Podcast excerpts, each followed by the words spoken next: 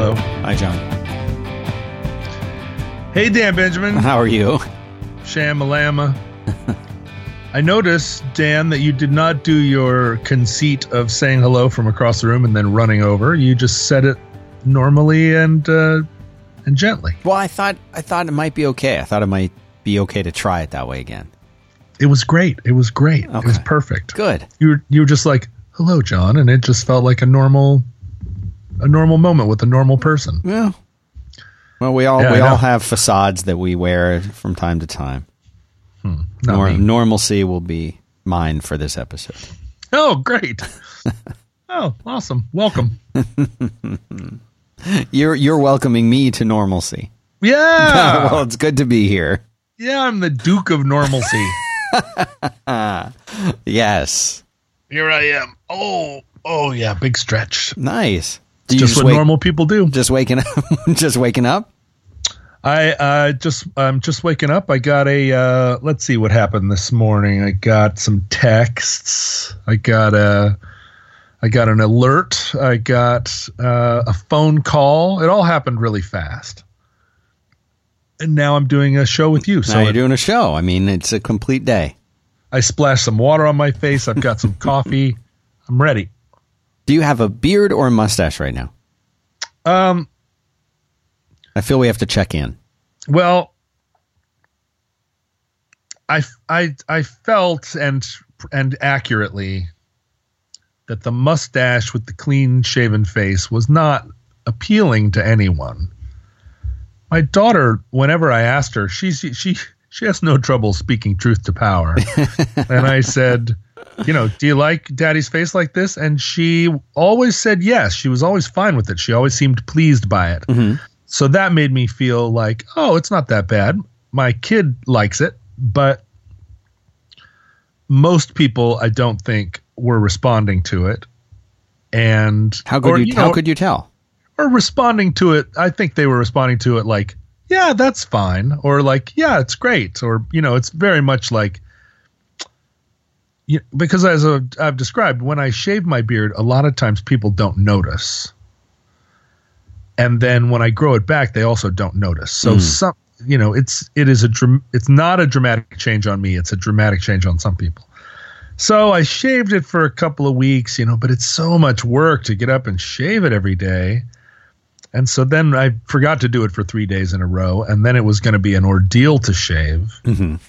And now it's been, you know, seven, eight days, and it's basically back to looking like a full beard. It's not. I could keep it at this length for the rest of my life, and no one would ever even describe it as as trimmed. They would just Right. say, "Oh, yeah, he's got a beard." So uh, anyway, uh, long story short, I'm back probably to having a beard. I'll keep it trimmed though. Oh yeah, you won't you won't do more of a full look. Uh, What about in the wintertime? You don't like to uh, let it go a little in the wintertime for extra warmth? maybe a little bit. I don't. Uh, the the with every centimeter that my beard grows, it ages me ten years. Every centimeter. you know, if I have a old, if I have a long, long beard, I look like Father Time. Like I look like Fat Father Time. Okay. So I need to keep it trimmed just because I do have vanity, as has been amply recorded on this and other podcasts. Yes. I am a man with a tremendous amount of at least awareness of his vanity, and um, and and just lately, it's never been a problem before. I never ever felt that being old was something that I needed to be conscious of. But every single person I know now is complaining that their glasses don't work anymore. Like all my people are getting old too. Yeah, of course. Right? Like you go to a party now, I, and it's hilarious. But you go to uh, I go to a party now, and it's just like the conversation just turns immediately to I can't see, I can't see to read, I can't read this menu, and it's just like oh my god, we're all so sad. And I look around at my friends, and they're all still beautiful, Yeah. but their eyes have stopped working Yeah, that's what happens. en masse. And a lot of us, because we're nebbishes, we were already myopic, right? Like you know, Sean Nelson and Right, Hodgman. These right. guys couldn't. They've never been able to see. Right. But now, even my normal friends can't see. Yeah, that's the interesting thing is that, people like us who've worn glasses for a long time, in my case, since I was probably, I mean, I think I got my first pair when I was 10 and I started wearing them because Heather said I looked cute in them when I was 15. Yeah, So if she thought I looked cute in them, I'm fine, I'll wear glasses. sure. Uh, but, you know, now we're seeing people who have been free of any kind of glasses now needing them or complaining that they, they can't they can't function without them. No, it's terrifying. And and so the long beard, Dan, it just puts me in this category of like, well, I don't give a fuck anymore. Mm-hmm. Old. You know, I'm friends with a lot of people who are younger than I am. That's just sort of in the nature of my of my life, right? There's I do have a lot of friends that are my age and older. I have a lot of friends right now that are turning 50 because I was always I was always one year younger than my peers because I you know I graduated from high school when I was 17 I started kindergarten Right. when I was 4 and so I always had the majority of my friends were a year older and so f- this 50 year old um, sort of landmark has been happening to my friends all year now I'm turning 49 in Right. about 2 weeks Ooh. but you know, Layne Staley was just that he had just had his 50th anniversary birthday, and, and just all my all my pals, all my partners are 50. Uh, but then I have this whole other group of really close friends who are like 42 ish Mhm. who are the rock my rock peers, right? The the people that I because I got I was a late bloomer in rock and roll and when I was 30 I was sort of beginning my career and the peer bands that were also beginning their careers, they were all 22, 23, right? I mean, we were starting this life that we called indie rock or this style of music that was ended up being called indie rock. But I was a lot older than everybody else. Well, not everybody else, but you know, than than a lot of this gang. so they're all 42 and they're starting to have kids because I had kids when I was 42. Mhm. Seems like it's the new age to have Yeah. kids. Oh, definitely. 42, 42. instead of 26 or whatever it should be if, if you were listening to God. And then I have a whole group of friends that are 33, 30, 32 to 35, 32 to 36, let's say. I don't have a single friend that's 39. Uh, and so the different, you know, it, within those different groups of friends, I mean, I'm basically like the 35 year olds can't help but see me as like ancient. Oh yeah. The 42 year olds also think of me as like older brother slash creepy uncle. Almost uncle. Yes. but my own friends, my own, not all those people are my friends, but my own peers, the people that I came up with that are my own age, these are the ones where when I show up and I look the oldest of them, hmm because this guy is still racing bicycles and this guy is Right. for whatever reason his hair hasn't gone gray. And and uh, you know like when they all look young and fit and cool and I'm and I slop in sort of looking like um, you know like Walt Whitman that's when I really feel like I gotta you know I gotta do something. I gotta up my game a little bit here because I'm not racing bicycles I don't have that preternatural youthfulness. Like I'm, I'm, I look pretty battered. I don't know, Dan. We have done enough time on this podcast talking about my vanity. I Mm. don't want to do it. In, it's embarrassing. I don't live. I don't live in a material world, Dan. I live in a spiritual world. Okay. Yeah. Yeah, I live in a place where the the material uh, things just uh, just just wash over me like a like a wave of nothing, Yeah, sure. like a literal wave of nothing. Right over you. Yeah, it's just poof. Just the, that's exactly the sound that a wave of nothing makes. It makes a sound like poof. Poof wave. So I'm not sitting around worrying about this instead of bigger issues, instead of big problems. Not pre- even problems, just the big the the be here nowness of everything. Right, sure. You know, the spirit of the grass. Mm. Yeah. Can you read a menu? No. No, I can't see a goddamn thing. Yeah. I can't see. I put the computer in front of me. I can't see it. I can't see it when I put it up close to my face. I can't see it when I hold it far away. No, it's terrible. And that's not. I mean, that's not vanity. That's just embarrassing. Yeah, it's just. It's just. It's just like inconvenient. Have you ever tried uh, progressive lenses or bifocal? Tried progressive lenses. I didn't understand them. I couldn't either. I have a friend who's making me some bifocals. Uh, and I feel like that's just, you know, I it's a lot better than what my dad did, which was pair of glasses on his eyes, hmm pair of glasses around his neck, pair of glasses on top of his head. Just for any situation that could uh, occur, he's ready. Yep, three pairs of glasses at all times. And I have some pictures of him in his airplane where he had his reading glasses on to see the instruments, his regular glasses on to see, you know, in the the distance, and then a pair of sunglasses over the top of it.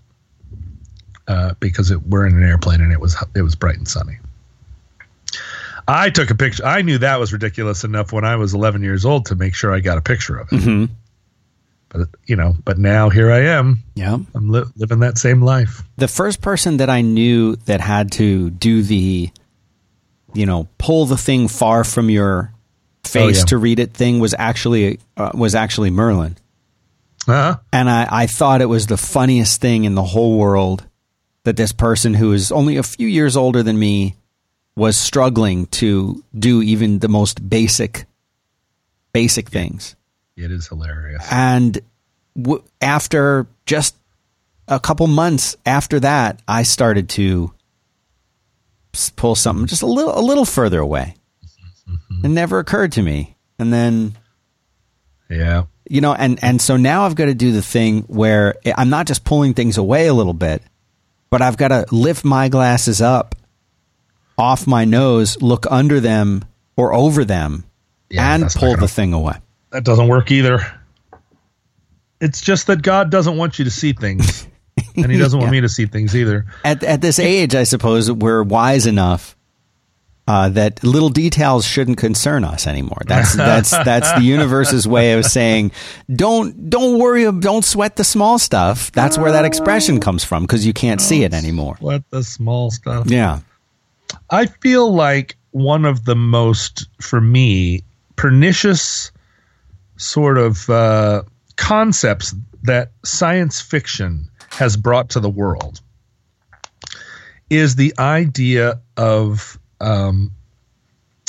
not just not not uh, not bionic augmentation, although that certainly was the first inkling of it I had. hmm But now, you know, biomechanical or or biological gene manipulating uh, technologies that will uh, that will cure you hmm right? Like science fiction brings all these ideas of of uh, sex robots and interstellar travel and being able to live on a space station with a greenhouse that produces milkshakes or whatever it is that science fiction gives us. All these sort of visions of technology creating uh, the fun landscapes, hovercrafts, segways, you know, re- readily available segways would be, a, you know, be an impossible future to conceive. But, but the thing that got into my heart at some point, some point between the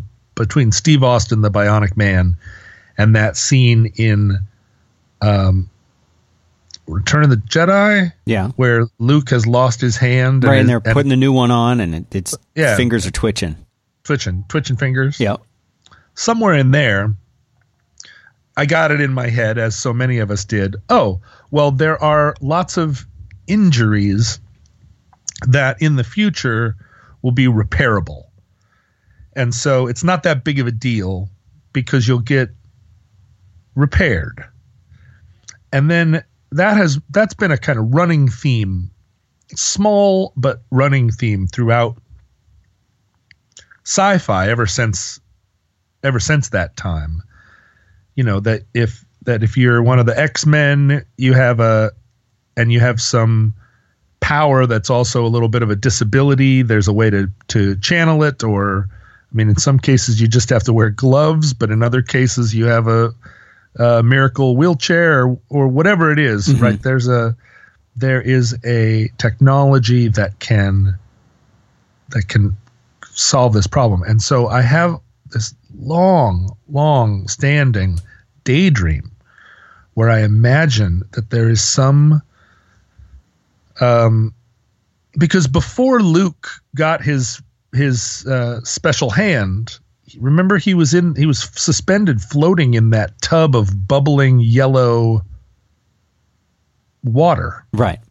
Right? He was in a some kind of suspension tank and I've I've just I've daydreamed for so long about a kind of uh, MRI or CAT scanner that goes from the top to the bottom of me and just just puts a little check mark next to every single bit of injury and decay and virus and tapeworm or whatever just as it goes down and it's just like nope nope nope nope. And then it has a technology to repair those things not just surgical like stitching back together, but actually at the genetic level, at the at the at the basic level, the sort of like ridding the body of free radicals and right.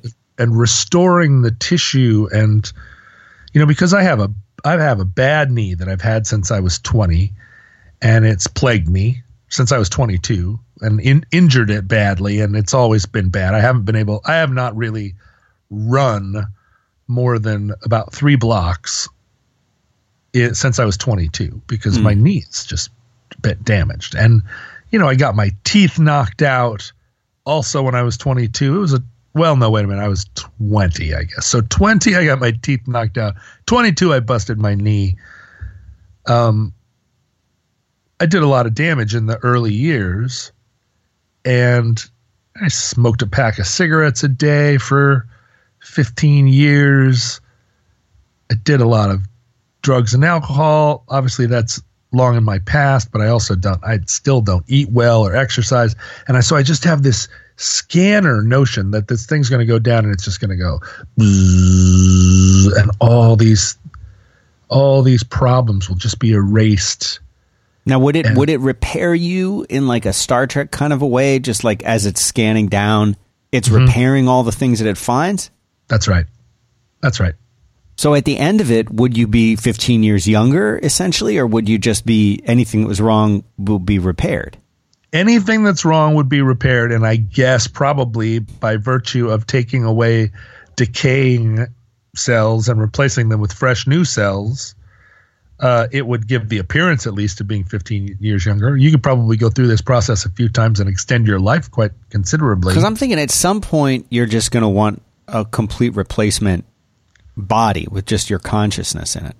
Well, and that also seems like sure maybe somewhere down the road, but but this this is an intermediate step that I would I would accept happily without yeah, yeah. complaint but it's it's one of these terrible things about science fiction, right? That from the very dawn of science fiction, it it it gives us this tantalizing look at something that won't happen in our lifetimes or maybe ever, but once it's in your head, you can't escape it. You can't escape the idea of wanting to be one of the Mars colonists, even though you're not going to be one. Or, I mean, think of all the people who have who lived their entire lives thinking that by the year 2020 there would be some we would be in the future. Yeah. And then they have since died before arriving at 2020 but but close enough to it that they realize that we won't be in the future by then. We should have been there by 2000. We're still not there. Yeah, we're nowhere near being in the future at all. And so, so for me, I'm going to spend my whole life creaking along, like gradually, just like all of us, getting beaten down by the sun. And there's going to be little things like I'm taking what NAC and excuse me NAD, NAC and NAD now, which are supposedly going in and making my cells fat and and fluffy or plump, whatever a cell I guess would be. A healthy cell would be plump rather than fluffy. Mm. Plumping up my cells like you would plump up a hotel pillow. uh, but this this great, you know, just it's That's like the why- ax- antioxidant stuff that you're talking about, right? something like that. Okay. Yeah. Uh, you know that drug Elysium. Yes. that 90 different Nobel laureates all signed on to promote. And then all you have to do is look at it on the internet for one second, and it's like, oh, well, the main ingredient of Elysium is just this stuff, NAC, I think. Yeah. And there's only one company in the world that manufactures it, and it's available under the name, under NAC from about 50 different companies packaging it. And Elysium is like $99 a month, and you can get it for $30 a month. So I decided to do that because, you know, 90, 90, 100 Nobel laureates all agree, hmm even though it's clear that, you know, most of them are were sitting in their office and someone came in and said, We'll give you $10,000 if you say you like this. Have you noticed a, any improvements or changes? Well, Because I understand it's Uh, supposed to increase baseline in, in whole blood Hmm. by an average of 40% at four weeks. I'm not sure if I would notice a increase in the baseline of my whole blood. Uh, I read a, I read an interesting article the other day. A, a, a woman decided that she was going to take the um, performance enhancing drug that uh, Maria Sharapova, Shap, the tennis player, Sharapova. Sharapova, Sharapova. She was banned from tennis for taking this illicit Latvian, uh, you know, blood constricting drug. Bla- Banned from tennis for two years. So this woman who was writing a magazine article was like, you know, I play tennis, and at the amateur level, this drug isn't banned. So I'm going to take it and see what it does. And she took it and took it for a couple of weeks and played a tennis match in it with it. And she said, I didn't really feel a a performance enhancement exactly. Like I didn't feel like I played that much better. The difference was that at the end, I had no aches and pains. I had I had no recovery time. I just felt amazing, and then the next day I felt amazing.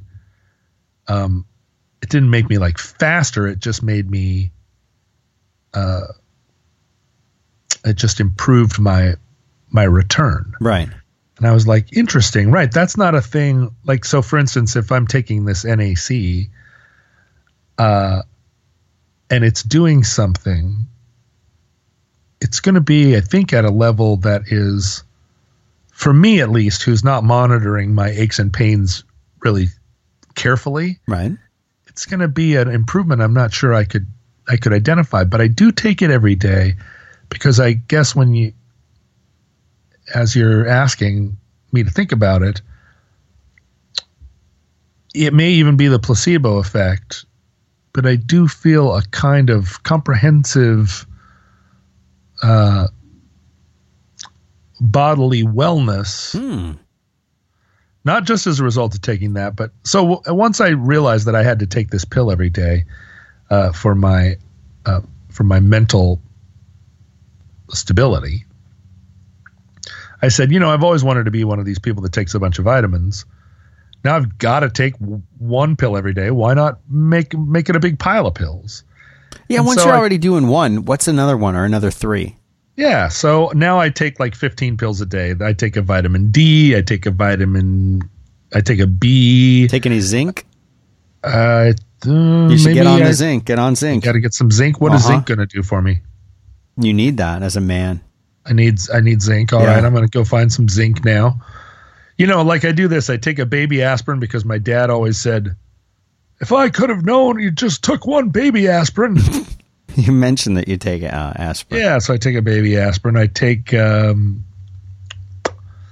I don't know, a bunch of Oh, I take some um I take some more quack stuff which is uh there's this pill that's like cartilage rebuilding or it might just be made out of bone chalk. It might just be a pill of ground up cow bones, I don't know.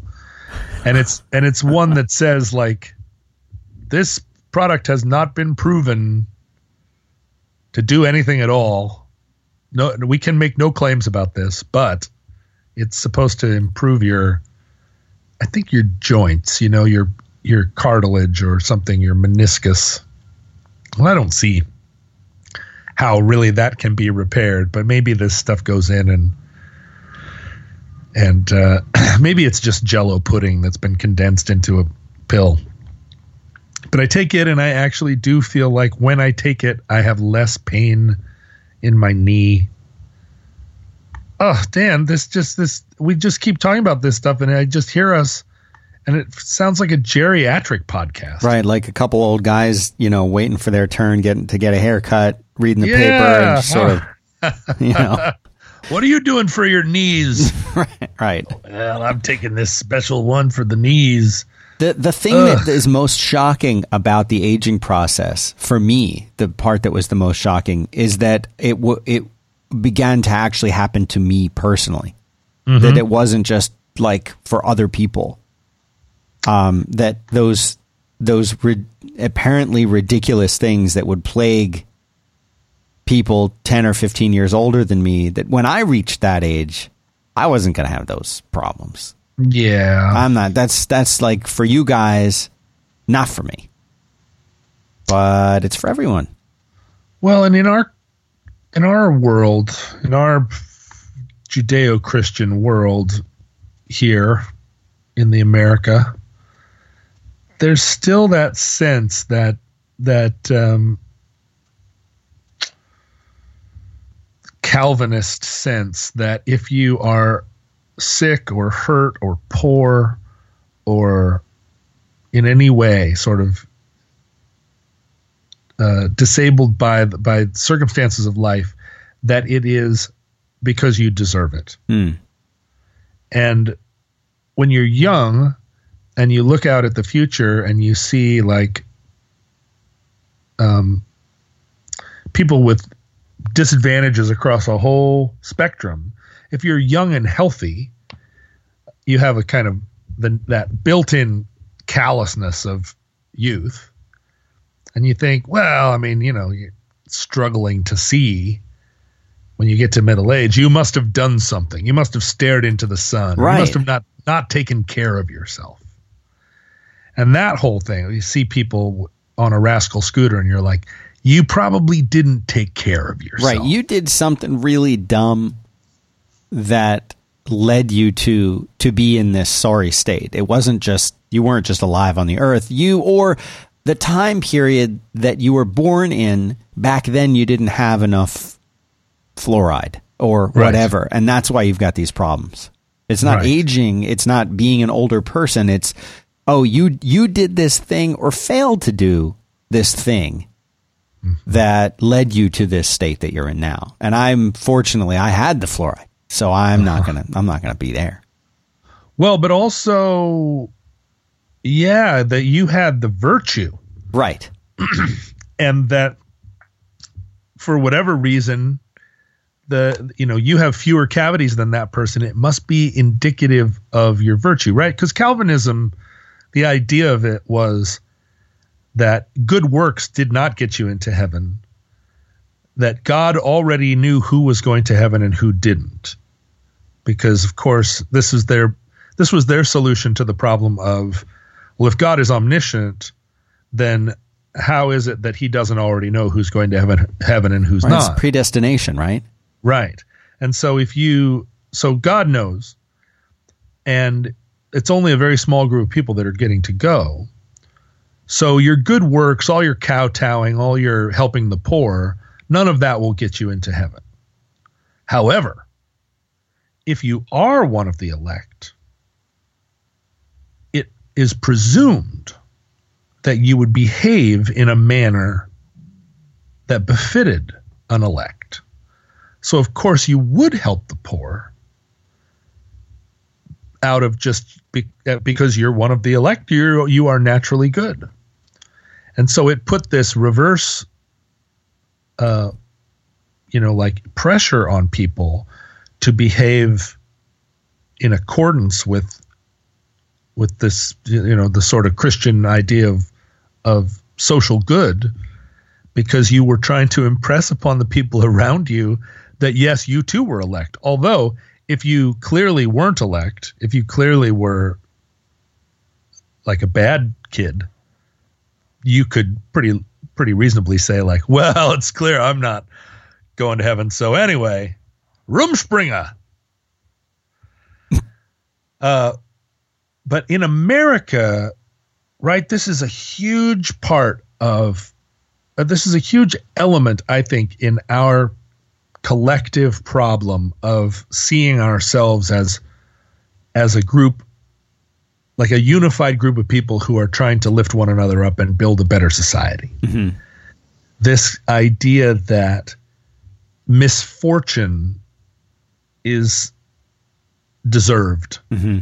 that misfortune is somehow a product of your own um, your own laziness or your own self wrought health problems or your your sort of criminality that came as a result of of uh, bad parenting. I mean, these ideas that that were popular in the 50s that have been discredited that you know if your mother didn't give you enough attention when you were a kid you became a homosexual because you craved her love or that if you were if you weren't if you were bottle fed instead of breastfed, right. it would end up that you became a you know a, a, a desperate crack junkie because you couldn't because the pipe was like a nipple. I mean, you know, there's a thousand million right, things, right? Right that that that try to put the onus on the individual and thereby deny them sort of a coll- the collective sympathy of the of their fellows. And it's the justification the underlying justification for not providing welfare to the poor for not providing free health care to people for not providing for not providing for other people. Because because there's that there's that underlying sense that you deserve it. And the, the and the problem is it's very hard for people to see that about themselves, um, which is why all the all the states in the United States that are the most opposed to welfare in general are also the states where m- the most people actually receive welfare. Um, and you see this situation kind of playing out interestingly in the in the recent catastrophic rains down there in Texas, mm-hmm. where you know the general liberal mentality is to always try and behave collectively, help people. You know, the liberals do believe in collective action, and so they're all uh, all the liberal organizations are like help the help the the people of Houston or like the confusing ones to me are like help the dogs. There are so many dogs down there that are getting swept out to sea. And it's always like wow help the dogs. But you know dog owners you can't talk to them. They definitely have they definitely have their own worldview and i love them. Listen i love dogs i know you do. I love you dog owners. God bless you. Save the dogs. But there's also this feeling of schadenfreude because Houston is a is although the center of Houston is a liberal oasis, mm-hmm.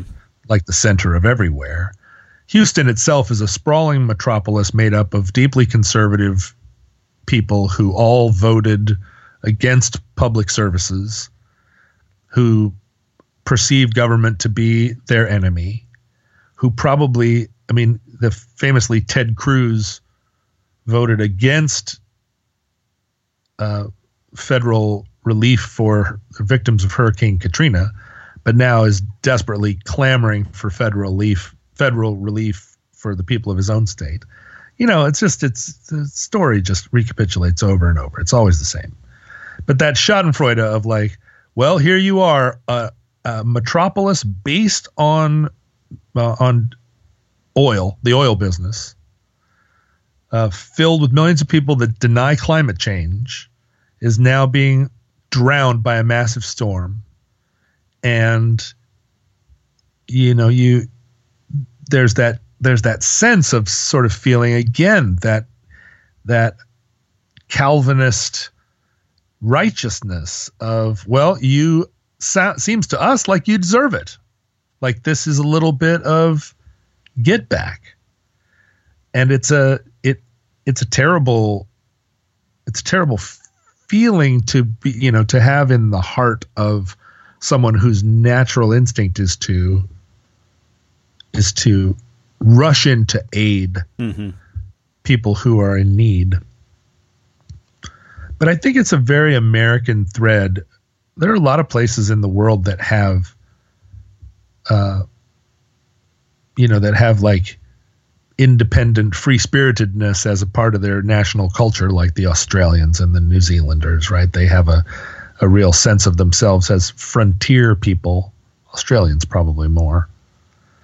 And obviously there are a lot there's a lot of Calvinism in the European countries and they all are they have it soaked in their in their fingers too, the Dutch and Swiss and and speckled parts of Germany and Sweden but here in the States, it has combined with that Scots Irish independence and created this culture of, you know, lack of sympathy for one another. Uh, and and and it it um, it inhabits each of us so much so that I look at my own crumbling self and really all I can do is have no sympathy for myself. Mm-hmm. You know, in in in that I look I look at my injuries and go, well, you shouldn't have X and you shouldn't have Y, and now look at you. Right. Now look at you. You should have the whole this whole time you should have been right with God, and now now you're sorry. It's just like Jesus, have a little sympathy for yourself. Yeah. Yeah, go a little bit easier on yourself, Dad. We would like to say thanks to our sponsor at Squarespace. Make your next website with Squarespace. They've got beautiful award winning designer templates that makes every site a joy to behold. You can create a beautiful website, you can make an online store. And it's the most beautiful way to present your ideas online. It's an all in one platform. And there's nothing to install, there's nothing to patch or upgrade ever. You don't have to worry about security. They've got all of that taken care of. It's got award winning 24 7 customer service. Now you can even register your domain there. You don't have to go to a separate place. It's really, when I say it's all in one, it means all in one.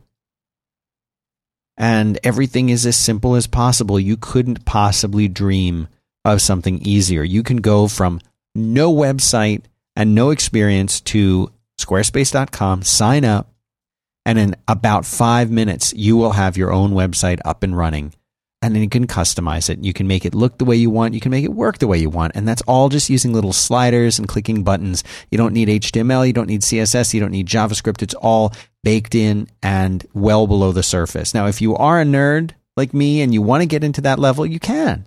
They let you, but you don't have to. And that's the brilliant part. You can focus on doing the things that make you happy, that make your business more successful, that help promote your band or your album or get your pictures out there or get your resume out there or whatever it is, the site that you want to build, Squarespace makes it absolutely simple to do. And it's enjoyable too. It's actually fun to use Squarespace. I know I have several Squarespace websites and I keep making more of them because it's so easy to do and because I want to focus on other things. Squarespace gives you your time back, and uh, and that's a good thing. You can start your free trial by going to squarespace.com. When you decide to sign up, make sure to use the offer code ROADWORK, one word, ROADWORK, and you'll get 10% off your first purchase and you'll be showing support for this program. And don't forget, you may not need a website right now, but your friends might, or your parents might, or your brother or sister might. Someone you know probably does need to make a website and they're dreading it. And there's no reason for them to dread it because Squarespace exists. So again, squarespace.com, offer code is roadwork to get 10% off your first purchase. Uh well, yeah, it might be that these that these uh, miracle cat scans aren't that far away.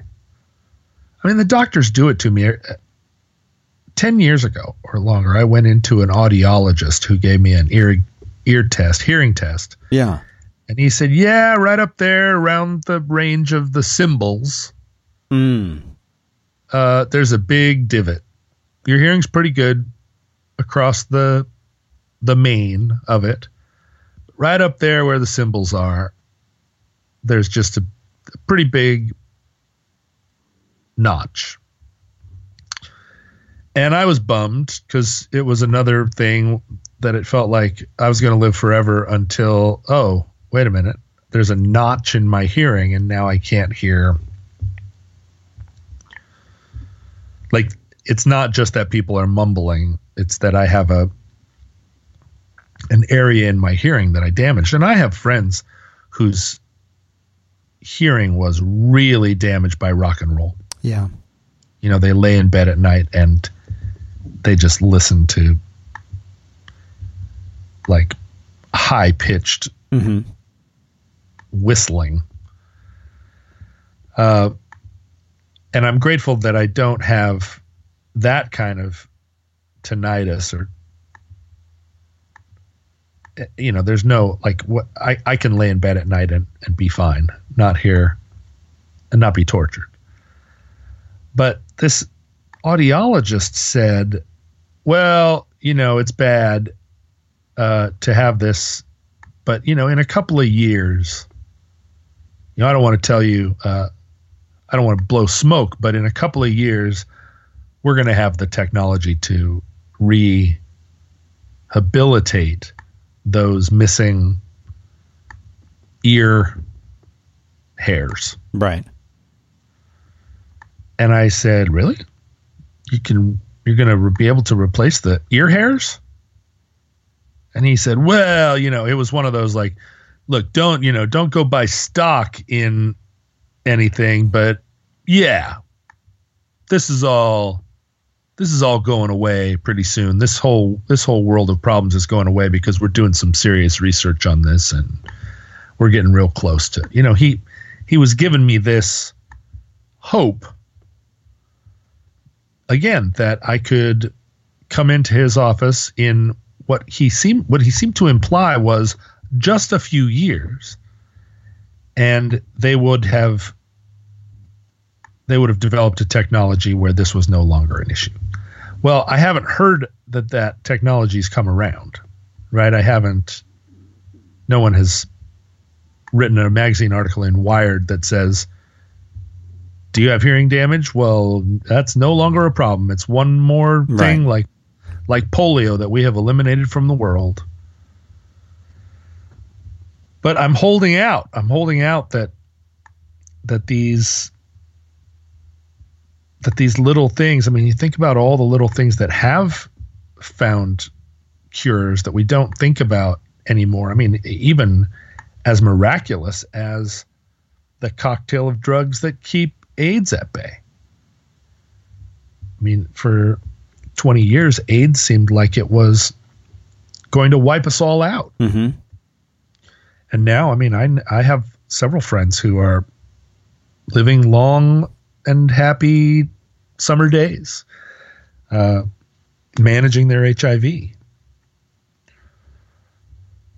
So, I think that the I think that the happy story, Dan, is that there's going to be a tub of pink goo one day that they're going to be able to dip me in, and yes. it won't be too late. Right. We won't be the generation that dies before it happens. We're because we're the generation of Elon Musk and whoever that creep is that that gets blood transfusions. Whatever that tech creep is, you know who I'm talking about. Yeah. Some tech creep that I know the one you mean. Why can't I spends his money. Yeah. Well, But- my my question for you is: at some point, the answer might be, and I'm I'm sorry I had to go back to this again, but I feel like the answer might be to transfer your consciousness into some kind of, Mm. you know, and I I see there uh, being a number of different options. Perhaps your consciousness is put into a robot body.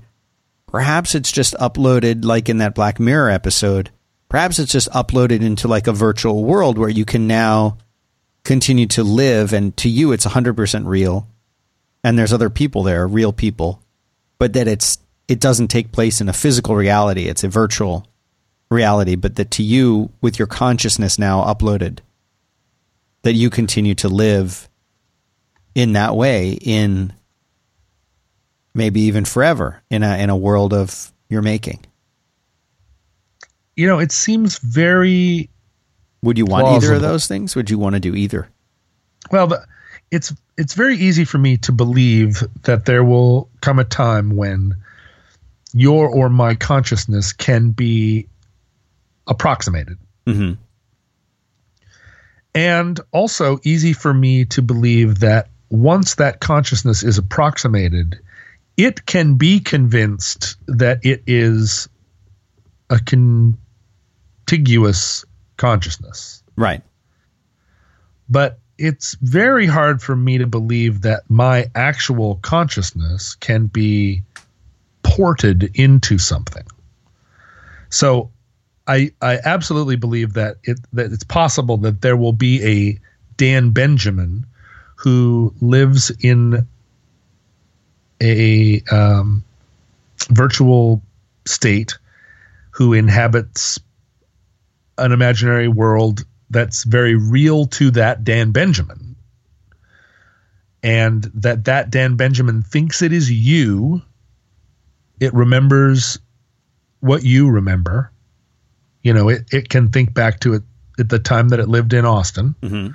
the time that it found a scorpion in the garage you know that it will have those memories. But will you the current Dan Benjamin go to sleep and wake up there or will you go to sleep and then that thing wakes up? Right, like the the current me would actually you know, die. yeah. But then there is an a, another consciousness or an approximation of that consciousness that would then go on living. Right. And it would if you were to interact with that consciousness you would have no way of knowing that it wasn't me or Right. the same Dan that you're talking to now and it would think it was you. And it would think it was me but the actual me would be dead. Right. I think that's you know anytime that's the thing that occurs to me anytime that I see someone well we uploaded his consciousness into the computer or whatever you know I I don't feel like it's the actual consciousness. It's a du- it's a duplicate. It's a duplicate that for the rest of the world is still you know John uploaded but for the the and this is the same thing with the clone. Like I've seen lots of things that are like I've I've cloned myself so that if something happens to me then the cl- uh, the clone has the latest all my memories and thoughts and everything and and it will wake up and take over for where I stopped. The clone? The clone. But the reality is that that's a separate being Separate. at that point. Separate being. Yep. It's and that's a that's a thing that do, that's that does not satisfy me. Yeah. i don't care about a separate being that lives on after me that thinks it's me. Right, just have a kid if you want to do that. Yeah or just well my kid doesn't think she's me but no but she's you know like screw that future consciousness. Why does it get to hang out? Yeah you don't um, want that thing around. no if there if it was a possible if it, if that was a possibility why wasn't i the imaginary future consciousness? Why Well, did what i you have to need be to, the one what you need to consider though, because maybe you want to do that because you want to control that, and I'll tell you what I mean. Eventually, we will have enough technology to. It won't actually be necessary, really, to upload to upload your brain into some kind of computer so that we can have John Roderick in, say, 100 years from now. Mm-hmm. All we'll need will be enough record of you as you lived. And I think with these podcasts, we probably have more than enough to get close enough that we approximate you. Mm-hmm. So that even against your will, 50, 100 years after you've passed on, if we if someone wants John Roderick and like wants to hang out with you or talk to you, that they could just play through all these podcasts that you've done, all the videos that you've done, all the concerts and everything and been captured and anything you've written, pictures of you spread across the world. Compile these things together and create a close enough approximation, a composite, so that we now have our own John Roderick, even if you didn't want to do that. And anybody who's created enough writing or that we have enough information about through social media or whatever, that a personality construct could be made. And then other people who, even people I think who knew you, could be fooled. I think there was a Black Mirror about this too. Have you seen that show, Black Mirror? It's definitely a familiar theory uh, to me. This theory. So someone wants a seen- new a new John Roderick song in the year 2090. They can have it. Mm-hmm. Mm-hmm. Mm-hmm. Just boot boot up the John Roderick simulator and five new songs pump out of it. Mm. New album. I don't know. I don't know if you're going to want those songs. The that John Rod, uh, John Roderick uh, simulator is not uh, is not going to be as good a songwriter. I don't think. That's just my. It's just my guess. My my gut guess. He'll But be you know- fine, right? He'll be fine at It'd it. be all right. Yeah. Uh, so, so I'm not, you know, I'm not convinced. Um, I mean, Dan, what is, who are we? What is us? There's no, nobody even really knows what time it is. Nobody even cares. Yeah. I can't imagine why there's not time enough to cry.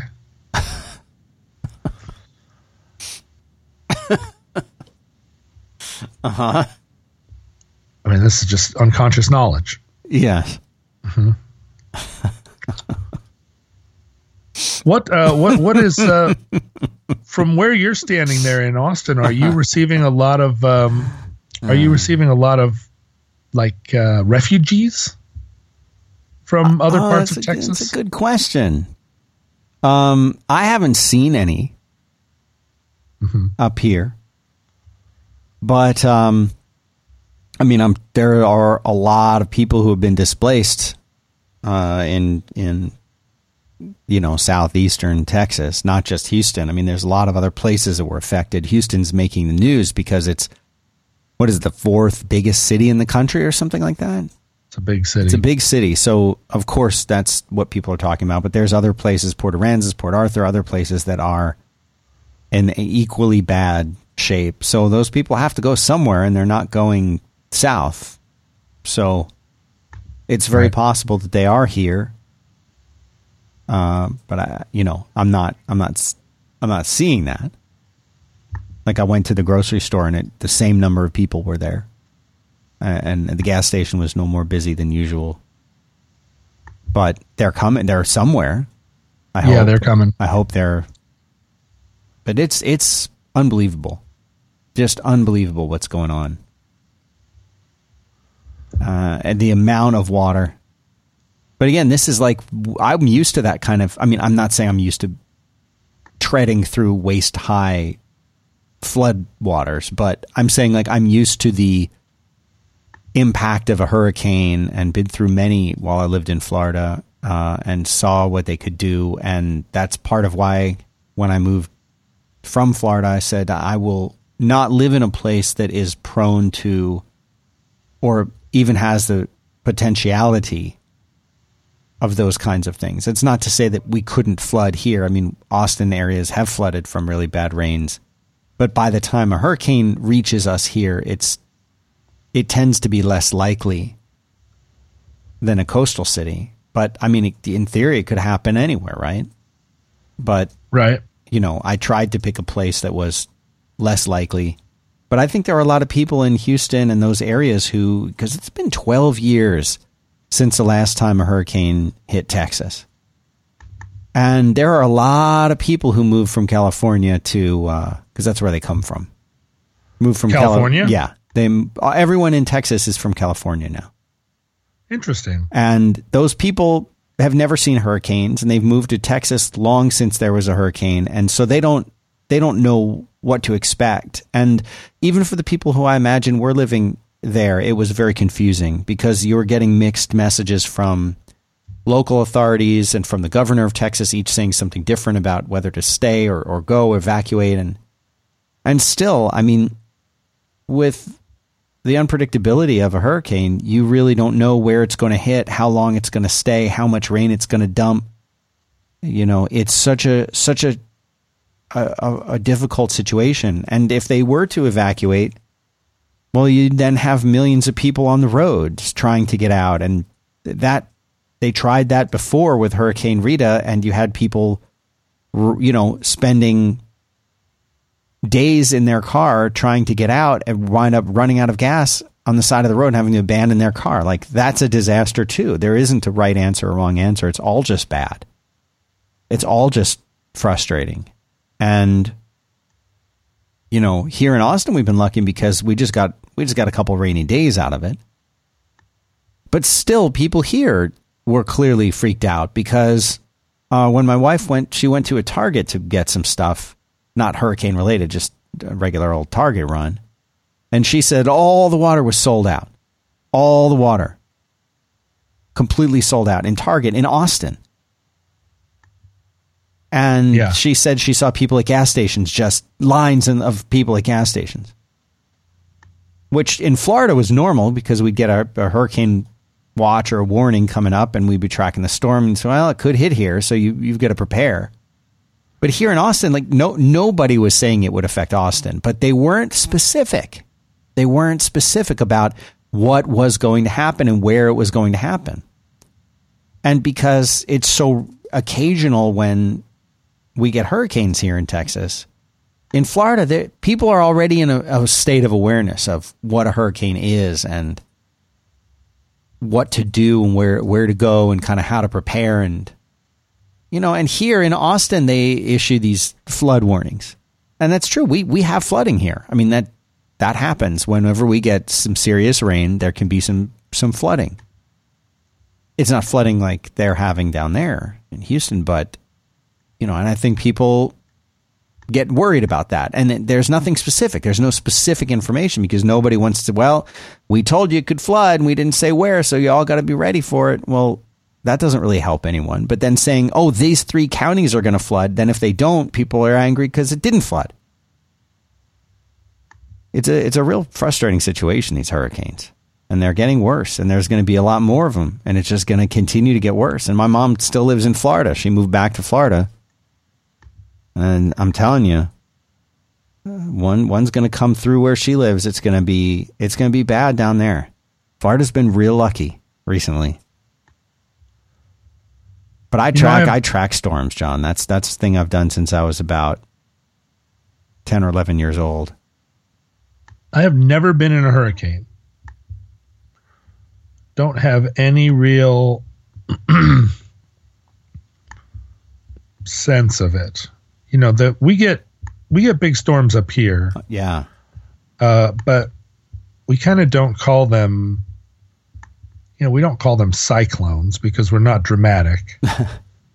we just call them windstorms, and they come in off the Pacific Ocean, and they and there's crazy rain and there's crazy wind, crazy wind, but it's never like hurricaney. Yeah.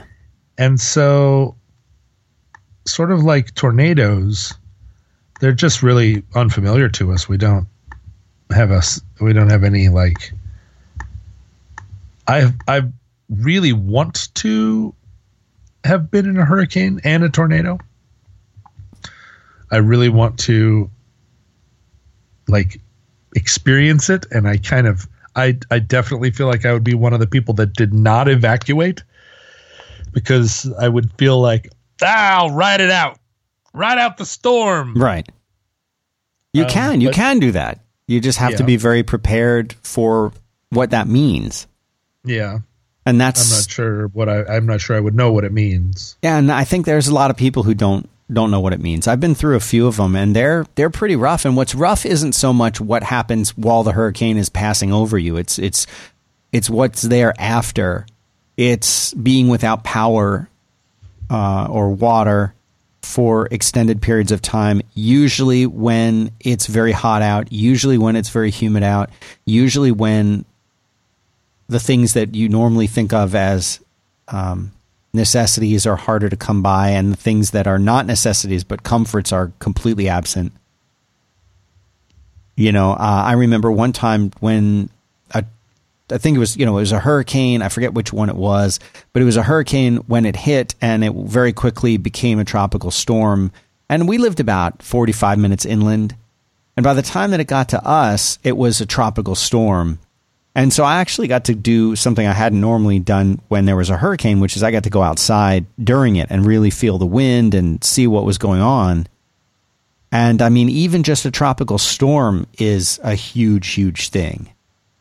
Uh, and being being through that, you know, you see pieces of your roof ripping off, everything floods still. You know, you're driving through the streets afterwards, and it's just, uh, you know, it's it's like small rivers going through it our, we had uh, we had a thing where our whole house started getting water inside of it, even though there was no flooding on the outside of the house. So if you were just to walk around the house, there was not water up against the house, but because we got so much rain and there was wind behind the rain, and the builder had chosen to skimp on the kind of paint that they used. So instead of using a high quality paint, they used a low quality paint.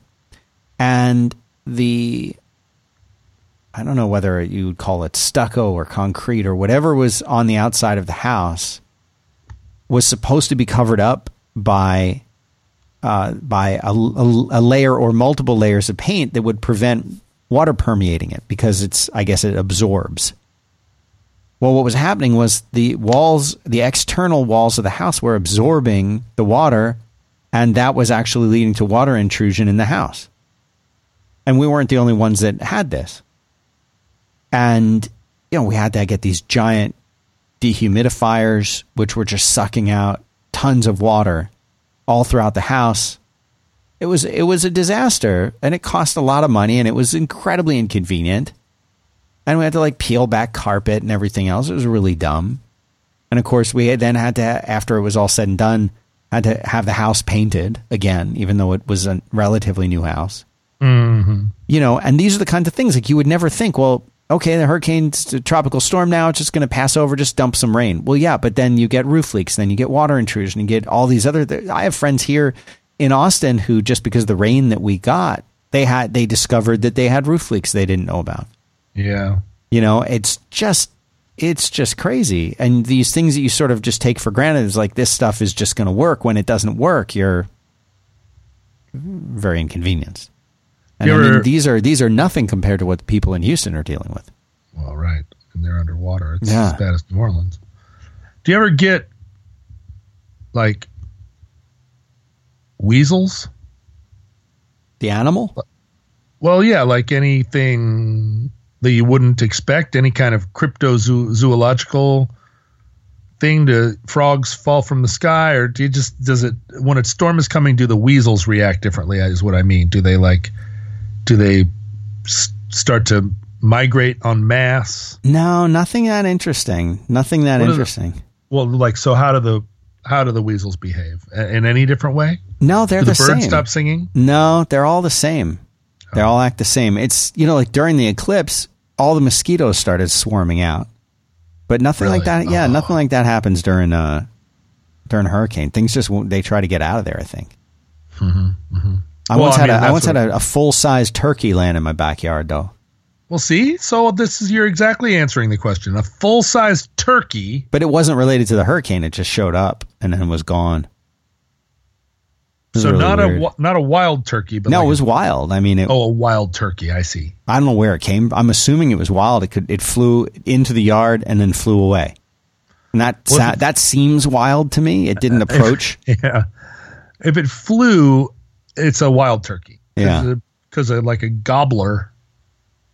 They don't turkey. fly because their breasts are disproportionately large for eating. Yeah. And I think if one landed in your yard in the course of a storm, that is a very amusing image to me. Yeah.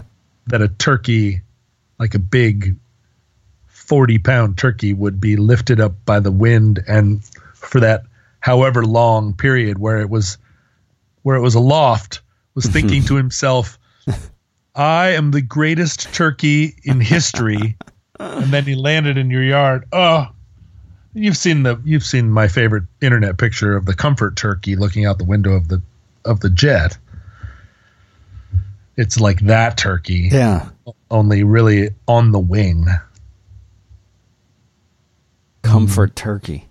Comfort turkey Yeah. Are, are you, are you you surely are familiar with that photograph? Uh, I've seen the, the support turkey in in the like in the waiting area, and I've seen one where it's on a person's lap on the plane.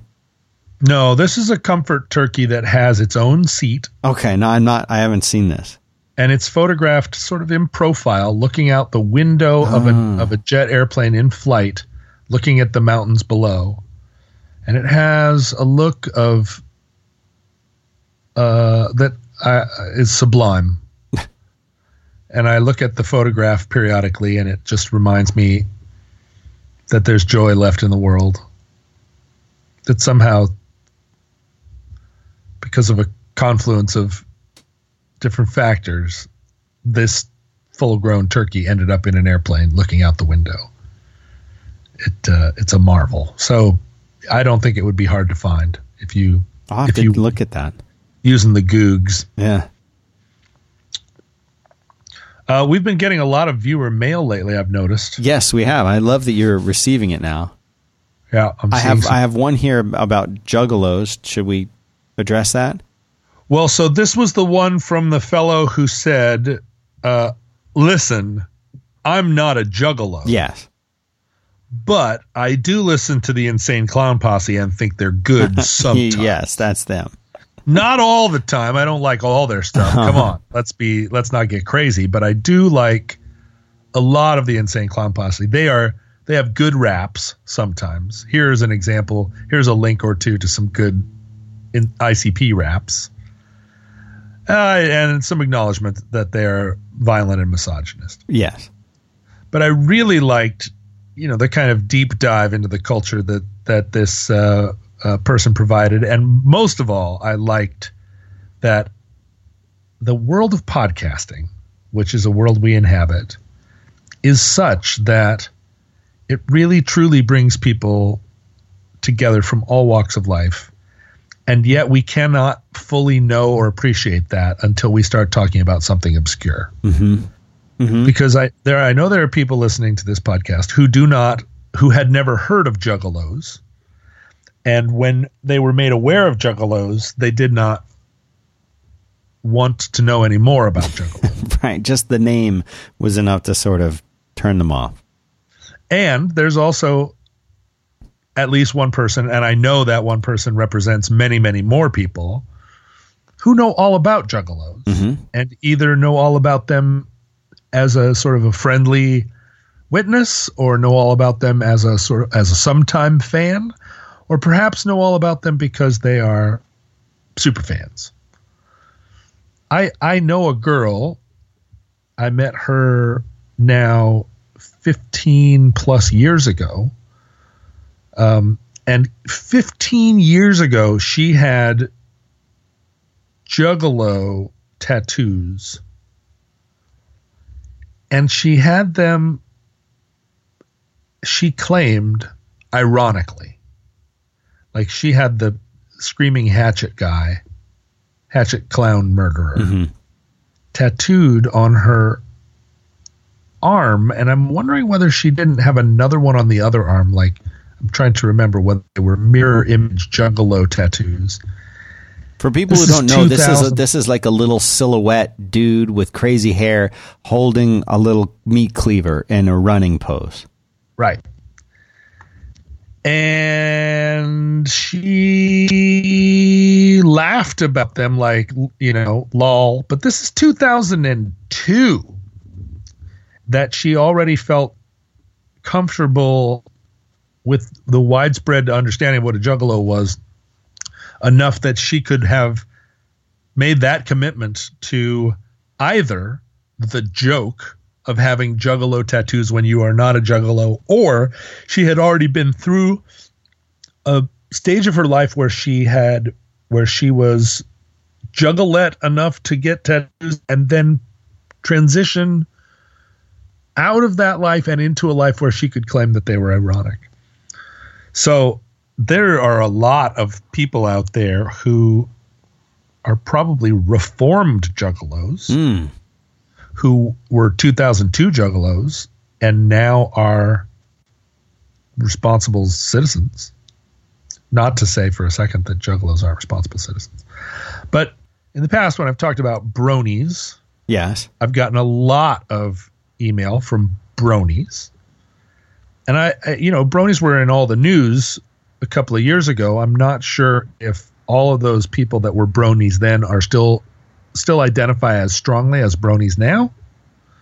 Or maybe it was like, yeah, I was definitely very in bronyism. I was definitely a brony, but you know, I'm sort of like still very friendly with the bronies, but I wouldn't maybe describe myself as one anymore. Um, I've talked about furries, and I've heard from quite a few furries, and I do believe that if you are a furry, you may become less active.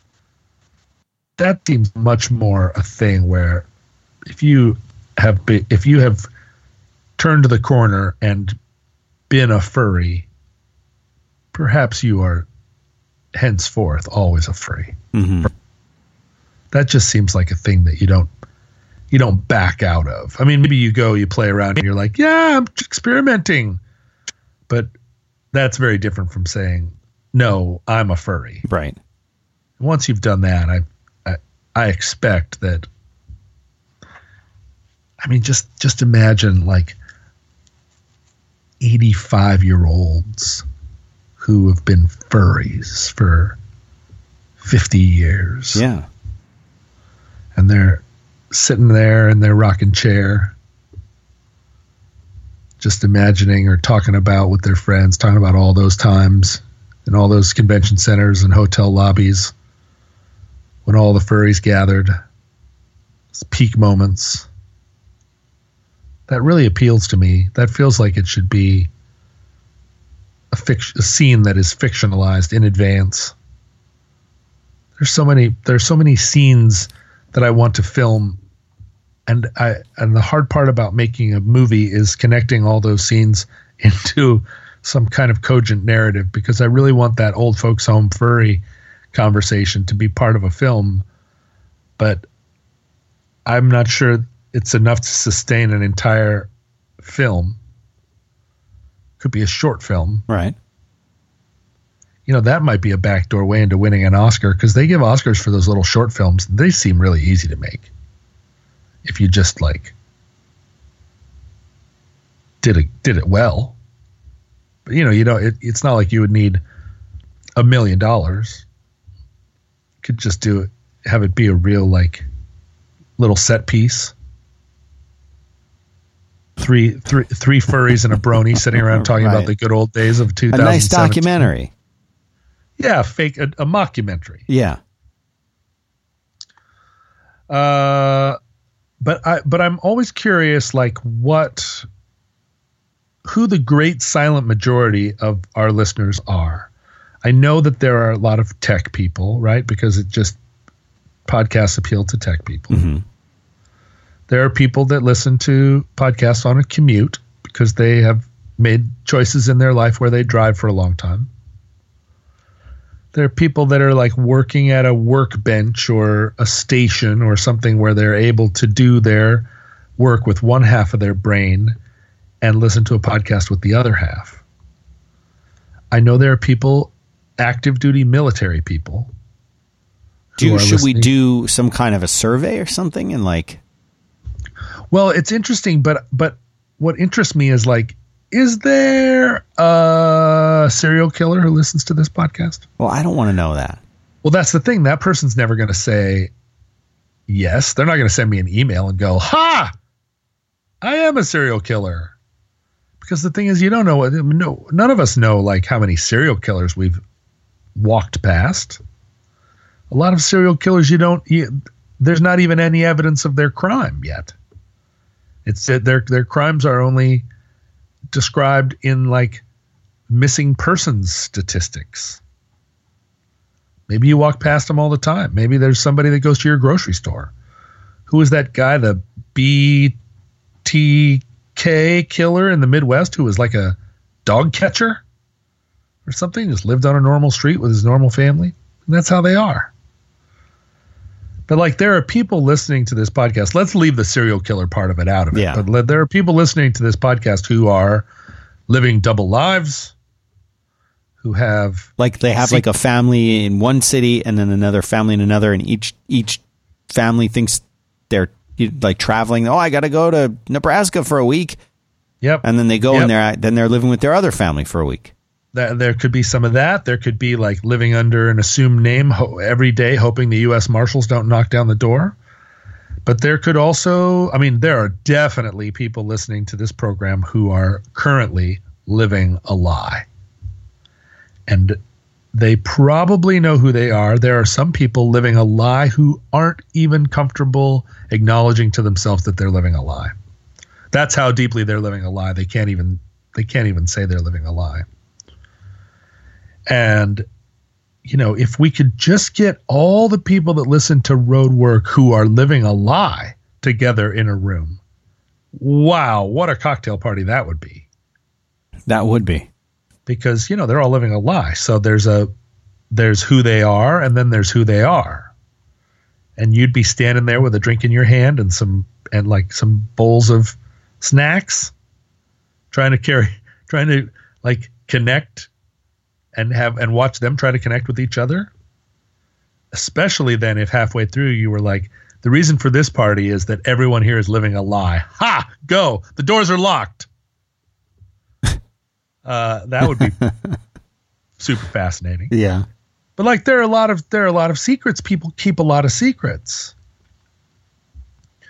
People keep secrets. They keep secrets for themselves from themselves. hmm And uh and so like there are a, there are a ton of people listening to this show who are who are interesting in their particular way. And I know there are a lot of people listening who are thinking to themselves right now, I am not interesting. I'm just a I'm just a normal. Right. But of course, you you don't really think that. And also, no, you're already interesting. You're pre-interesting. If you if you find this show even remotely interesting, you're already pre-interesting. But but then there are there are these other these other factors that I can't even get my hand wrapped around, like all the different all the different permutations of psychologies that that you know in a way we have this access to this this unidirectional broadcast but you know people out there that are and i imagine there are people out there who really desperately want to tell their secret to somebody and people out there who really do not want their secrets known what what is your relationship dan to your own secrets Hmm.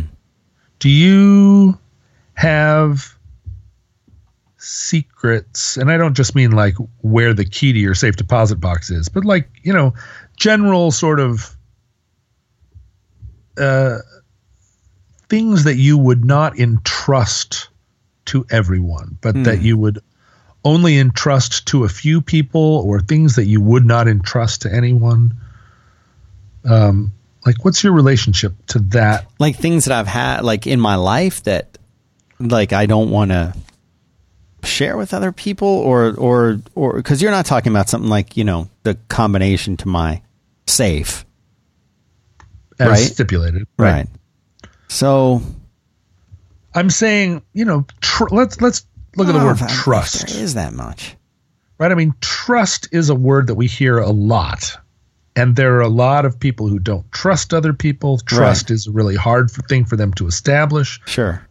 Trust is a big part of, um, you know, it, it uh, trust or lack thereof is a major, major factor in their deciding whether to interact with certain people or people at all.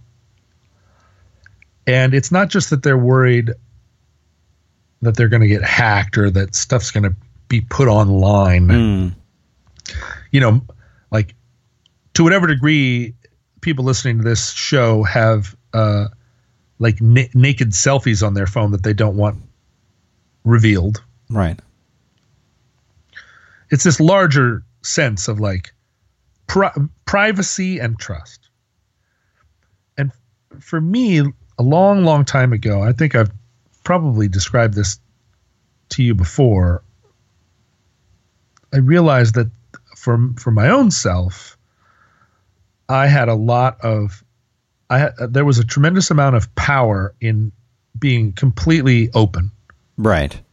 because the more secrets you have, the more vulnerable you are. And I learned that from the Central Intelligence Agency. right. Of course. and so if you keep secrets, then you're just, then somebody finds those out and then they've got you over a barrel. So don't keep them. Don't keep secrets. Right. And that's not to say that I don't have, that I don't have secrets from time, you know, from time to time, moments where it's like, well, this is a thing and it definitely is a thing that this person over here should not know about now. They'll know about it later, but right now, you know, and sometimes it's as small as like there's a surprise party, and other times it's larger where it's like this person is not ready to hear this or See, I'm really, really bad at that. I'm really, really bad at keeping anything.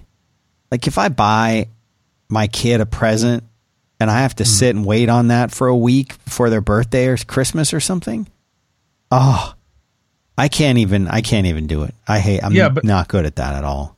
but what if it's a thing where I mean, I do it. I do it for my kid, but like, ugh. I'm not really talking about the ki- about your kid's birthday present as much as I am like what if it's a what if it is a secret where if it gets out you're going to get in trouble I try not to have any secrets like that. I mean, Well- that's just it's like you said, like the CIA says don't do it, so you got to listen to the CIA. oh no the CIA doesn't say don't do it the CIA wants you to do it Oh, I didn't learn that from the CIA because they were like listen here's some tips to not get trapped by the CIA the, Are you a good are you good at fibbing or, or covering something like that up? I'm not very good at that at all. No, but there's you know there are lies of omission and lies of delight and Yeah. lies of uh, self protection and all kinds of lies. And my number one lie by a thousand percent is a lie of omission because there are a lot of things that I don't volunteer. That isn't and, and what that means is that I don't have to confront them. And when confronted about them, I don't lie about them. Mhm. I go, "Yep, well, that's true. You have either divined it or discovered it or whatever, but now now we're living in a world where we both know this, where before it was a world where only I knew it." Right. And that happens sometimes. But lies of omission are tricky, right? Uh, because there are lies of omission that are that are that are bad like I see there's a steamroller coming that's going to run you over, but I don't. It's not my place to say something. Squash. I mean, it's that's a bad example, but but there are plenty of things where it's like, well, look, this is a thing that doesn't concern you and you think it does or you wish it did or you want it to i guess that the last two are the same thing hmm but it doesn't in my estimation concern you and so it's not a thing i'm going to it's not a thing i'm going to introduce but other than that i'm not worried about trust very much. I feel that I trust people pretty quickly, that I trust a lot of people.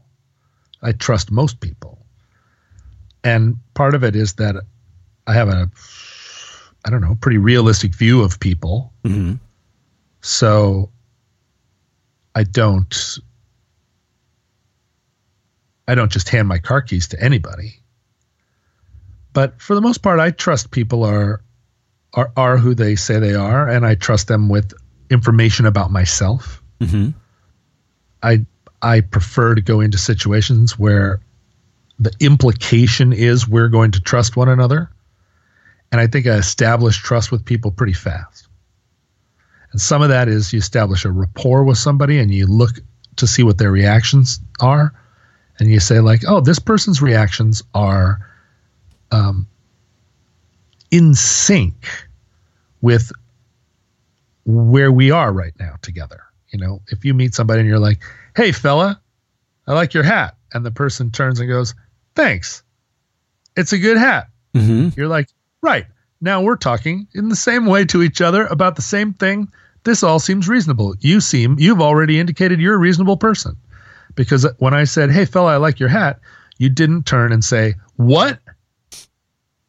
like right away, that's somebody that I don't, I, I have not established a rapport with. I do not trust that person. That's pretty obvious. Right. Right. Or do I know you? Like, do not trust you at all. If that's your response to, hey, I like your hat, do I know you? I do You're not out. trust you. Yeah, you're out. You're out. You're done. Like whatever world you're trying to protect, keep it. But the but the challenge is like when you say, "Hey, I like your hat," and the person looks over, smiles shyly or not or stares at you blankly, like what now? I mean, the, I think one of the biggest problems in dealing with other people is when they give you no information back. But I know a lot of people really, really struggle to to trust others, and I'm not. Sh- I, I, I'm not sure what the antidote to that is, because I really don't think, psychologically at least. I mean, a psychological fragility is a is a thing I I I know a lot about. I should maybe know enough about to to not be as confused by it as I am. But I still am confused by it because I don't it's a it's a thing I don't suffer from. You know, like I don't fall apart. And I don't feel under siege in particular by other other minds. And I, I've known a lot of people that do and that have that that have that fragility, and I have a lot of like personal love and affection for them, and fragility, or, and uh, and sympathy for that. But it's a it's like it's like a lot of things in the in the mental world. If you don't suffer from it yourself, it's very hard to understand at a at a deep level like what it actually feels like and how difficult it is to step one step out Mhm. of it. Because from from in it it feels so real. And from outside of it you're like well just take one step to the left or right and you will be free of this. Because it only makes sense in that tiny little bubble that you're in. If you step over here or over there if you think about it just slightly differently it, it none of it makes sense but th- that's true of so many mental illnesses and that's the that one step to the left or right is a thousand miles wide when you're when you're there. So I think a lot of my freedom passing through the world comes from the fact that I don't feel I don't have issues of trust. I don't need to trust most people. I don't put myself in a position where I need to. If I do want to, I trust people right away. And I've, there have been a couple of people that screwed me over. That guy, uh, that dingaling that scammed everybody a couple of years ago. Which one? uh, Casey Anderson, the guy that was on Twitter. He was a Seattle guy and put a band together, and he was Oh he yeah, got really yeah. good on Twitter, and then he, then he it turned out he right. You told me about that. Yeah. con artist. I mean, he didn't like scam me out of anything, but he had me believing that he was a normal, and I was just as shocked as anybody when it was gradually revealed that he was a he was conning everybody, and it was one of those cons where a lot of he didn't get anything out of me. I mean, I think he had he cons all the time just in case, right? Just in case I there was a moment where he was like, I need fifty bucks, but that that stuff. I mean, there was a guy in Istanbul. When I got to Istanbul at the end of my walk, I was sitting in the main square there by the Hagia Sophia, and a guy came and sat down next to me and started talking to me, and he was charming. And we spent the afternoon together. He was Palestinian. And from about five minutes in, it was obvious to me that he was a confidence artist. He was trying to get by he was investing all this energy in me because he was trying to get something. And he was fascinating, super interesting, well read, uh, had been around. He was fluent in English. He was living in Istanbul.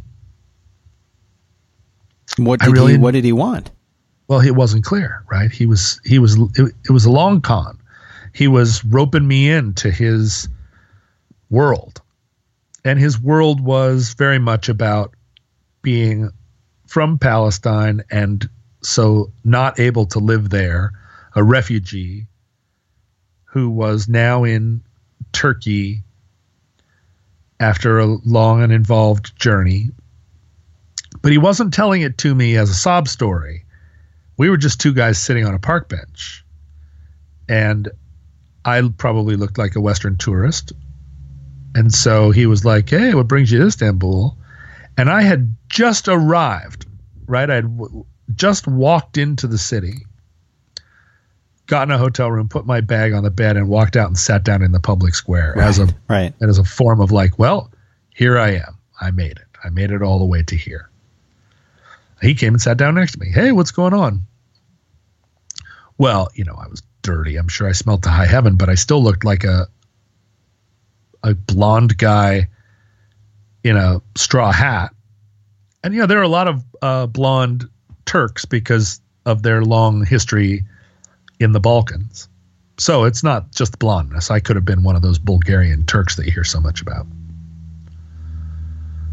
But he ran it like a conversation. And when I said, Well, I just walked here from Amsterdam, he was well versed enough in the world to appreciate that, to ask me salient questions, to be appropriately like um, odd.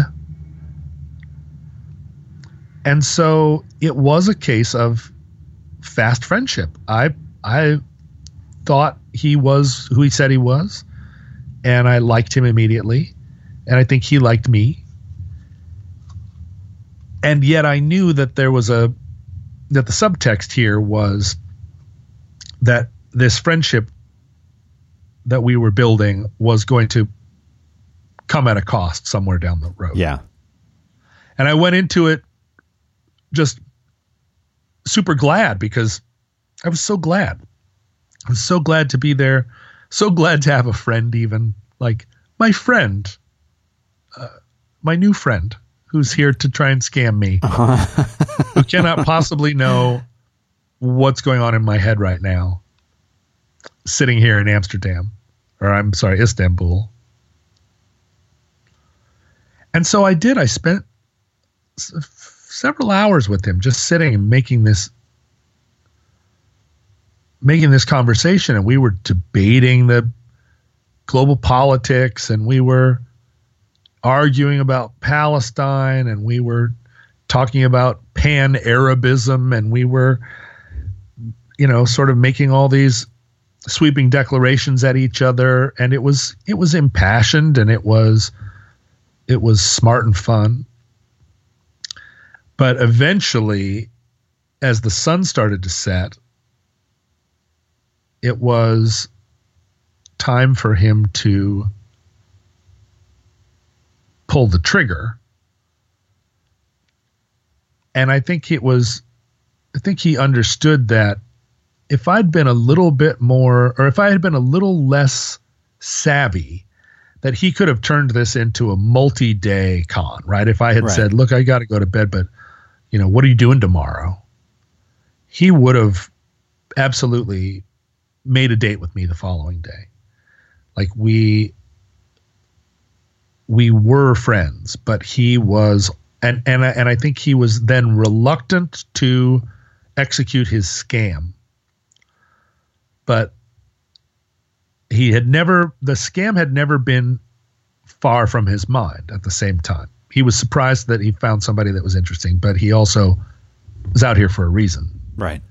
using his personality, using his charm and his intelligence to earn a living. And so, you know, here came the here came the the last card, which was I need help to and I forget what it was. Bring my son here from Palestine or I need help to bring my mother here from Palestine. Some kind of of uh, very true sounding and potentially even true, heartrending need that he had. And I'd been waiting for it, and when it came, you know, I chuckled, and he was offended that I had chuckled, You chuckled because you, at that point, had you what you predicted by seeing through him had come to pass.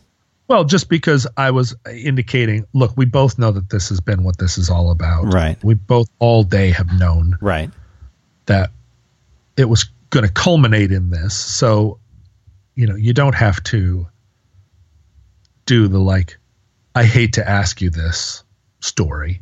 The, you know, the falling down and like, you, we're such great friends. I hate to burden you with this part. You can just say, you can just say your thing, say your piece, say that you need a fan belt or whatever it is that your script, has, you know, the script that you tabled several hours ago and now you're re- returning to. And I said, look, you know, you want whatever, some large amount of money to help get your person out of wherever. And I don't have that. And there's no way I would give it to you. But I do feel like I should compensate you for your time hmm. because we've had a lovely day and you could have been using this time to rook some Indiana tourist. Right. And so, you know, I'm going to give you, and I, I think it was 50 bucks, which at the time, to even to me who had been living on pennies a day, it seemed like a lot of money. Sure. And in Turkey at the time was plenty of money. It's 50 bucks. It's not, it, it wasn't breaking the bank, but it was like, it was adequate for the day. And he was asking for nine hundred dollars or something like that because he needed all this help. And a lot of times, I'm sure you encounter somebody on the sitting in front of the Hagia Sophia who's like nine hundred dollars. Sure, make sure they send me a letter. I gave him fifty bucks, and he was disappointed, but also you know, kind of shrugged and acknowledged, like, yeah, all right. I should have known a long time ago that I wasn't going to get nine hundred dollars from you.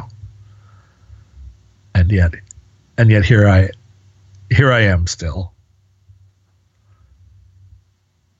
And in most cases, when someone is running a game like that, Mhm.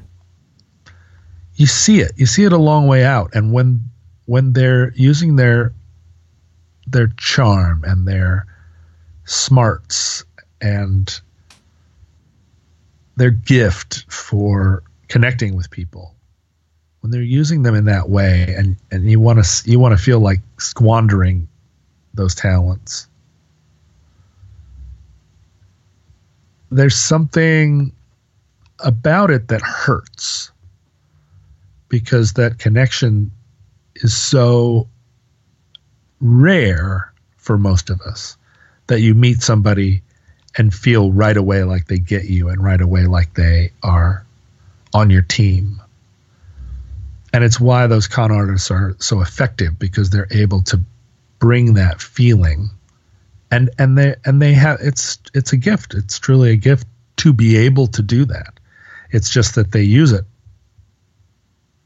wrong or you, they use it instead of I guess I guess use it in a way that that would seem benign, which is just to make people feel better in the course of a day, right? right? I mean, if you have the ability to to sit and talk to somebody on a bus for 20 minutes and when you part company they feel better, that feels like a pretty good use of that ability. And to to part company with them and have scammed them out of 50 bucks seems like a pretty small yeah way to use that talent. I think it was pretty nice of you to give him anything at all. Well, I mean, you know, I knew it was a scam and I was happy for his friendship and he knew that I knew that it was a scam and yet he didn't break off. And and there would be something churlish about saying, "Well, buddy, I knew it was a scam all along, and go take a flying fucking a rolling donut. You know that that feels like the type of thing that you would do in a moment like that to demonstrate your own superiority, mm-hmm. right? You know, to to say like you didn't you didn't get me with your scam, scumbag. But he surely, with all of his talent and intelligence, is not standing out in front of the Hagia Sophia running scams on tourists because life has dealt him a superior hand of cards, you know? Right. He's not doing that because he wants to, presumably. And, you know, that's true of most thieves people some somebody like Casey Anderson who just is pathological, harder to explain. I don't know. I'm I'm leaving here now, and I'm going to go to a. I'm meeting a, a, a team of people over at the Seattle Center who contacted me not very long ago, saying we're trying to open some clinics where intravenous drug users can use not just needle exchange, but like a place where they can safely shoot up. And there's a medic there, and it's clean and well lit, and there is drinking water, and it's safe. You're not under a bridge. Nobody's going to stab you. It doesn't. The clinic does not provide the drugs, although I think it probably should. So you still have to go out and cop somewhere. Mm-hmm. But then you can come back to this place and it has clean needles and it has stuff that it has resources for you. And they've opened one of these clinics in Vancouver and it's reduced overdose deaths by some astronomical percentage. Wow. Right? 80 or more percent of of OD deaths are just gone. Because if somebody ODs in this space, they're all the equipment is right there, the people are there, and it seems I think to a lot of people counterintuitive because of that Calvinism, that feeling like you're you're enabling them. Or why should people be why should there be public funds directed at these lowlifes who are shooting up? Or all those other feelings about like well you shouldn't you shouldn't provide that service to people unless they are seeking treatment or unless they are seeking Jesus or unless they meet the following 25 requirements, unless they sign up for 15 different IDs or whatever. And anyway, this group of people is doing this and they want me to be part of their campaign to support it. And it's incredible how difficult it is to convince a large number of the people in America that a thing like this is just a clear benefit, a clear benefit to them. It isn't perfect. It doesn't solve every problem miraculously, but it doesn't punish people unnecessarily. And just from a cost benefit analysis, like it's cheaper for the city than it is to send ambulances around and pull people that are ODing out from under culverts and take them to the emergency room over and over until they finally die. But but it relies on convincing the majority of the people that you shouldn't punish junkies. Right. For getting high. And that the solution to junkies is not just to make life really hard on them. And that's a it, it seems to me like is a real clear dividing line between people of one stripe and people of another because I think that's a tough pill to swallow for a lot of people. Even good good meaning intellectuals in the world. They're you know like like hyper educated people still believe that there should be some contingency, some requirement that those junkies be treated, you know, that there be somebody there lecturing them, or that they have to go to an AA meeting or something other than just here's a clean, well lit space, well lighted space, I guess. Come in, sit down. I mean, we're not building an opium den here. It's not like there's a bunch of fluffy couches and TVs, but it's right. a it is a place where you can shoot up. It's clean and dry. You know, get a cup of water, and uh, and if you OD, like people have their eyes on you. It's really, really hard to convince people that that isn't like just a good, just like an overall positive step for everybody involved, for the city, for the junkies themselves, for the you know, for the whole community. Because it doesn't have a um, whatever the, the visible benefit is, it doesn't immediately outweigh what this what incites this indignation on the part of people why does he just get to sit around drinking beer while I have to work? Is the is the basis formulation of it, right? And that and it's so funny when you extend that to intravenous drugs. Why does that person get to sit around addicted to heroin, copping on the street mm-hmm. while I have to work? It's like, wow, really? I don't think you would trade.